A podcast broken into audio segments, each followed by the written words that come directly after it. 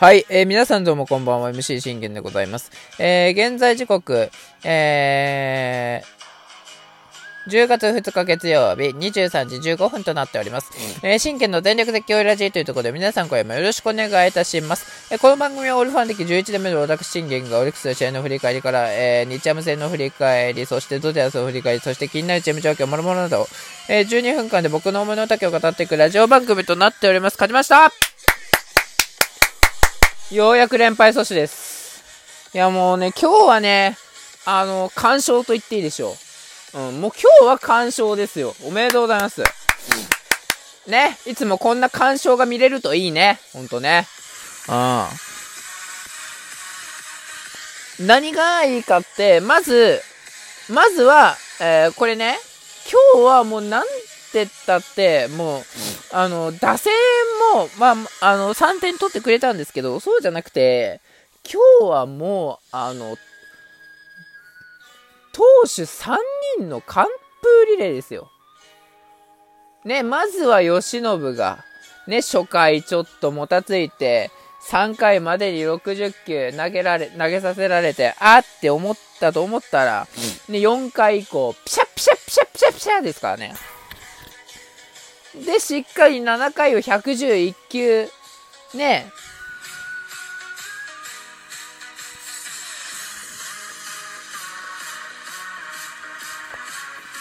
被安打3。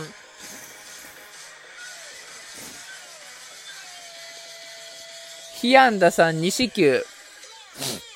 10奪三、あ、違う、11奪三振無失点にまとめ上げるんだから、もう、大したもんでしょう。やっぱ絶対エースですよ、彼は。うん。そして16勝目を取ると言うんだから、まあ、そりゃいいっすわな。ね。こんな勝利が昨日見たかったわけですよ。ね、黒木くんに説教して、T に説教して、お前ら何やってんだよと。君たち何やってんだよと。あのー、ね、現場行って大敗見せられて説教して、嫌じゃないですか。そうじゃなくて。やっぱね、見る限りは、見るからには気持ちいい勝利見たいじゃないですか。もう今日は見てて気持ちよかったですよ。本当に。そして、えー、嬉しいことがありまして、吉信の防御率がなんと1.21まで下がりました。もう驚異の防御率と言っても過言じゃないです。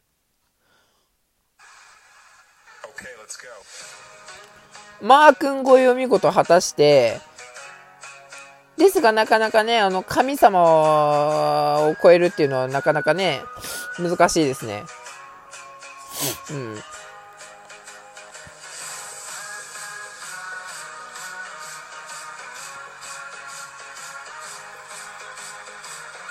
だからそういうところだと思うんですよ。あの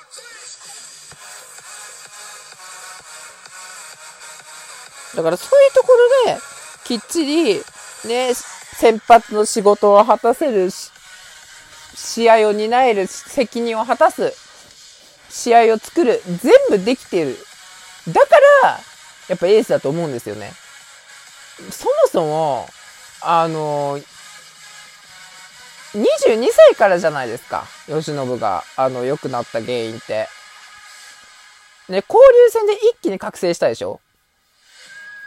交流戦から一気に覚醒して、オリの絶対エースとなって、最初はね、2021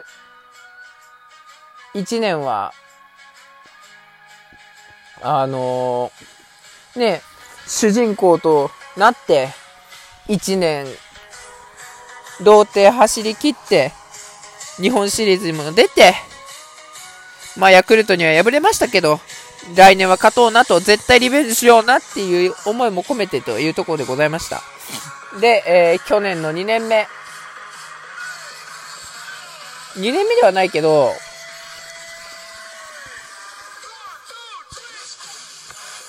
23歳になってですよ。ね、23歳になり、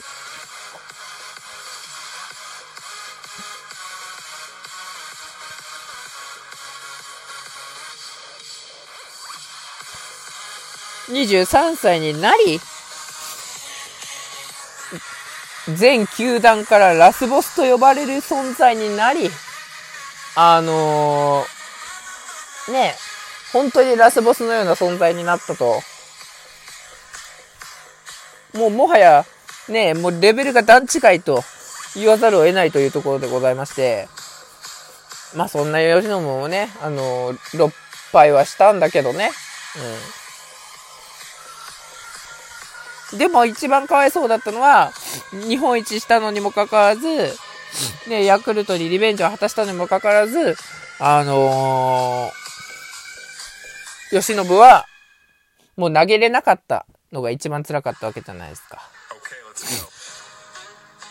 むしろ今回は、阪神とね、あの、やり合えたらいいなっていうわけですから、当然ながら、あの、そのためのリベンジもしっかりするし、体もしっかり作ってくれるしというところでしょうね。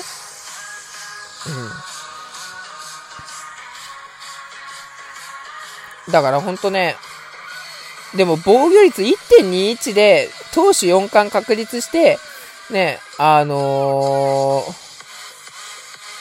ー、やりきれたって。で、えー、すべて、すべて丸く収まったと。で、16勝目取れたと。ね。この状態続きは全然ね、今シーズン、あの、僕、吉信20勝いけたなって思ったんです。うん。吉信と宮城くんは今シーズン20勝いけるやろっていうのはあったんですよ。ま、まあ、ただ宮城くんに至っては、ちょっとあのー、途中、ね、途中から、えー、ふらふらする回が、あ芽生えてきて、えー、投げ、投げてみないとわからないという投球になりましたけどね。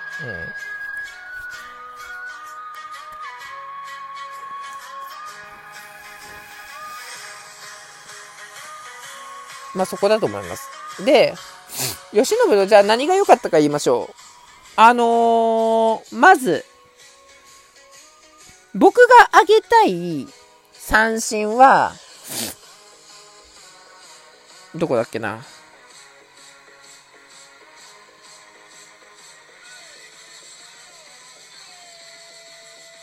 まずここ、まず3回ですよね。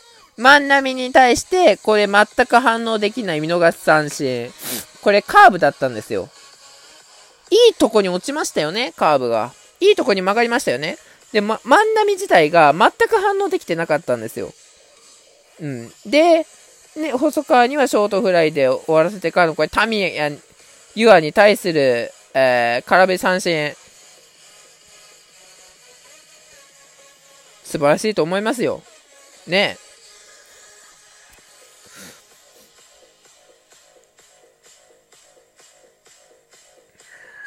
でも3回まではね、60キロと投げさせられましたけど、全然4回から、ね、4、5、6、7と、えー、修正してというところで、ね、11奪三振も取ったんで、す素晴らしかったと思います。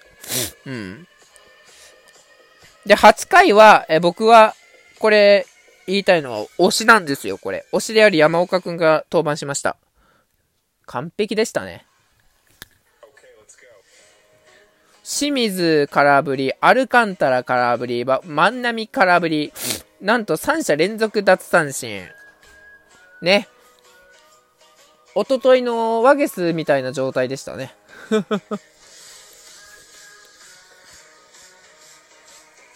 いやもう本当にあの、中継ぎやね、そういうセーブシチュエーションに、えー、関わらせていただいてから推しがずっとあの、生き生きと投げている、投げられているなと。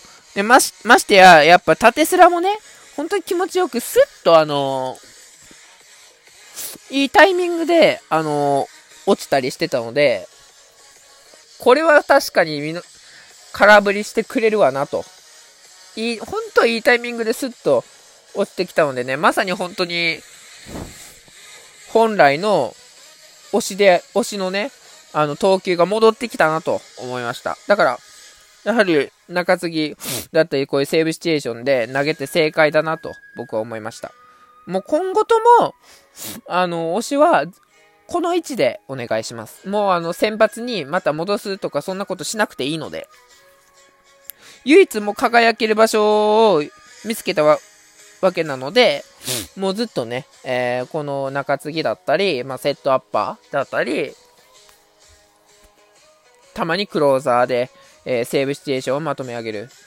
まあ、ワーニンだったり、総一郎が疲れ、疲労たま、疲労困憊の状態の時に、9回を投げて、えー、セーブシチュエーションに挑戦するっていう形を別にとってもいいと思うので、どんどんね、あのー、そういう状況をと取っていってもらいたいなと僕は思います。ね、えー、来年以降も、この位置で、えー、よろしくお願いします。そして、ワゲス、じゃねは、えー、ワーニン。日米通算200、なんだっけ ?250 セーブ達成おめでとうございます。あのね、いや、ヒヤッとはしたんですよ。ヒヤッとはしたんですよ。あの、9回に。中島にライト打たれた時に、ああ、おめほんま3本取れねえなって思ったんですけど、しっかり残り、えー、きっちり修正して、えー、でも冷静でしたよね、今日はいつもと違って。この冷静さがやっぱワーニーには大切だなんですよ。うん。もうさすがベテランと言わざるを得ない。本当に守護神と言わざるを得ないというところでもっともっと、ね、総一郎や宇田川君はね、学んでってほしいなと思います。このワーニンというね、偉大な男の背中をね、えー、学んでいってほしいなと思います。そして、えー、最後に語るんですが、え T 岡田。まあ、今日は、あの、もう今日もアウトにはなったんですが、しっかり振り切って、惜しいところでポテンヒットになるかっていうあたりを取られた、タミヤユアに取られたので、これは僕はあの、しっかりとアクションを見せたなということで、えー、今日は許します。はい。というところで次、ロッテ戦、多分宮城くんだと思うので、吉信超えの投球を期待します。バイバイ。